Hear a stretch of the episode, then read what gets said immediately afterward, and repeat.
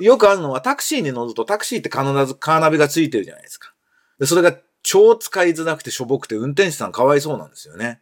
で、僕が後ろの席で Google マップ使うとそっちの方が明らかに。エンターテックストリート。音楽プロデューサー、エンターテックエヴァンジェリストの山口のりかずです。このポッドキャストはラジオトークアプリから Spotify などにも配信しています。あなたが聞いているサービスでブックマークをお願いします。今とこれからのエンターテインメントテクノロジーのホットトピックスについて一緒に考えていくこのプログラム。今週も気になった記事などのご紹介をしていこうと思ってます。まず最初に、8月の12日に久しぶりなんですけど僕の本が出ます。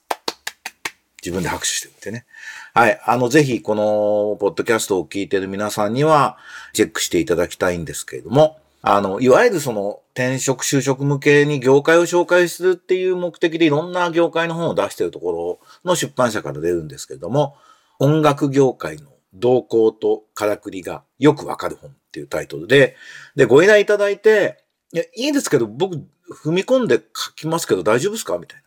ただ、表面的なこと書いても意味ないんで、って話したら、ぜひお願いしますということなので、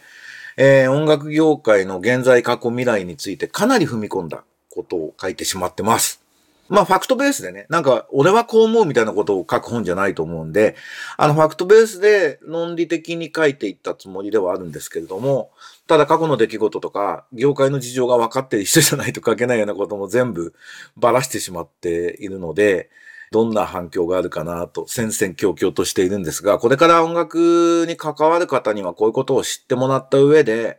あの、一方ですごい可能性のある分野だと思うんで、頑張ってやっていただきたいなと思っておりますので、8月20日の音楽業界の動向とからくりがよくわかる本、ぜひ、えー、チェックしてみてください。ノートにサポートページっていうのを作って、そこので紹介してる推薦図書について補足したりとか、なんかそんなのもやってるんで、ノートもチェックしてください。はい。なんか今週変な天気でしたね。なんかもうゲリラ豪雨って言わないぐらいゲリラ多すぎみたいな感じで、なんか気圧もおかしいとなかなか体調が維持するのが難しいなと思いますが、皆さん体調に気をつけて頑張っていきましょう。それでは、今週気になったニュースをいくつかご紹介していこうと思います。これは、転売チケットのトラブル増加、公式と勘違い、入場できない。IT メディアに載ってたんですけど、国民生活センターが注意喚起って。これまだこういうトラブルあるんですね。高額転売チケット問題。要するに高くで、定価の何倍もで、あのチケットを売る。しかもそれが転売屋っていう、まあ、ダフ屋。反社と繋がるようなダフ屋がそういうことやってるっていうんで問題になって、逮捕者もで、会社も一つ潰れ、法律もできているようなことがあったので、まあ、チケット転売の問題っていうのは一山を超えたのかなというふうに思ったんですが、まだ、検索結果の上部に表示され、公式販売サイトと誤認されたり、チケットの残り枚数や制限時間がカウントダウンされ、購入をせかすと。SNS が知り合った個人にライブチケット代金を振り込んだ後連絡が取れなくなる。みたいな。これってでもまあ、ちょっと情弱問題っていうか、チケット買う側の人のリテラシーも非常に問題があるんじゃないかなというふうに思うので、まあ国民生活センターが注意喚起は正しいですよね。まあ一方で音楽協会側もこれだけ行政も動かし、立法府も動かしたので、もっともっとね、チケットってものをユーザー体験を豊かにする形で変えていかないといけないなということは思います。まあちょっとコロナでね、それどころじゃなかったっていうのがあるんですけれども、これでまたコンサートがあの復活して戻ってきてる中で、えっと、チケットをもっと使いやすくするっていうのは、これプレガイドの各社も本当に考え直してしっかりやっていかなきゃいけない問題だなというふうに、え改めて思いました。から C ネットジャパンから Google マップを使いこなそう。3つの新機能と6つの便利機能を紹介っていうのが出てて、これ非常に便利ですね。で、僕しばしば思うんですけど、カーナビ関連の各社の皆さんは本当に反省っていうか切腹してほしいですね、経営者は。あの、今よくあるのはタクシーに乗るとタクシーって必ずカーナビがついてるじゃないですか。で、それが超使いづらくてしょぼくて運転手さんかわいそうなんですよね。で、僕が後ろの席で Google マップ使うとそっちの方が明らかにスムーズで優れていて、情報も最新で、もうカーナビってものはいらなくなっちゃったんですね。これは日本のカーナビやってる会社が、なんか共通で連絡会議みたいなのを作って共通化していきましょうみたいな動きをやってたのがもう5年10年単位で全然進まなくて、自力で全部データ集める Google に日本国内の地図情報持ってかれてるっていうね。あの、ひどい話だなと思うんで、なんか日本の負けパターンの一つとして、カーナビと Google マップっていうね、もうカーナビっていらないですよね。だから、カーナビと Google マップっていうのはなんかこう、日本の反省すべき負けパターンとして覚えておくべきことかなと、改めて思いました。それから、ティファニーが NFT に参入、NFTF を650万円で発売へっていう記事がありました。この NFT ってまあいろんな使い方があるんですけど、一つの使い方としては、こう、富裕層ビジネスとしてあるんだなーってことが証明できる話だなというふうに思います。あの、まあ、NFT 自体は、要するに技術なので、デジタルファイルの希少性を担保するっていうか、証明書デジタルでちゃんと証明できるよっていうことなんで、まあそれいろんな使い方があるんですけど、このね、ティファニーが NFT でやるっていうのは面白い話だなっていうふうに思いました。からもう一つ最近話題のニュース。 Midjourney っていう AI 画像生成サービス使ってみたっていうのを C ネットジャパンで出てました。僕も使ってみました。非常に興味深いですね。皆さんもぜひやってみるといいと思うんですけど、 Discord の中でやってんですね。このトライアルみたいなもの。で、テキスト入れると、あの、それを試すっていうのを、まあ、コミュニティ作りながらやっているっていうのが、あの、面白いなと、そういう新しいタイプの若者たちが使っている SNS を使って、こういうこともやる時代に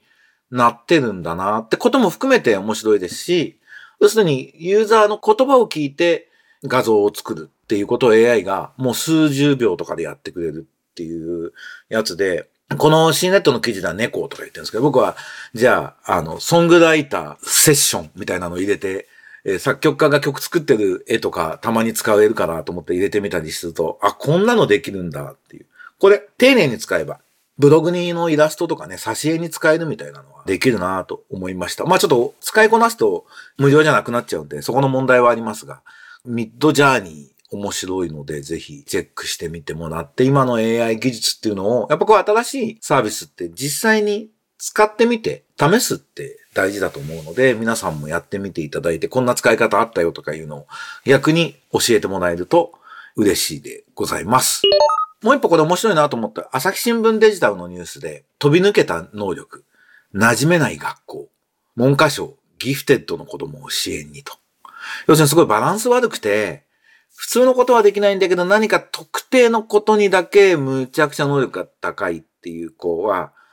日本の公教育の子で一番苦手なとこなんですよね。日本の小学校とか中学校とかって、まあ公立のいわゆる小学校とか中学校とね、やっぱり高度成長時代に協調性があって、みんなで言うこと聞いて、一緒に働ける人みたいなのを生み出すっていうところのノウハウが固まっちゃっていて、ところが今はね、個性が大事な時代になっているので、そこがどうなんだろうっていうと、情報はもうインターネットで簡単に取れるようになったので、子供たちの方が情報が持っているっていうんでね、先生方も大変だと思うんですけど、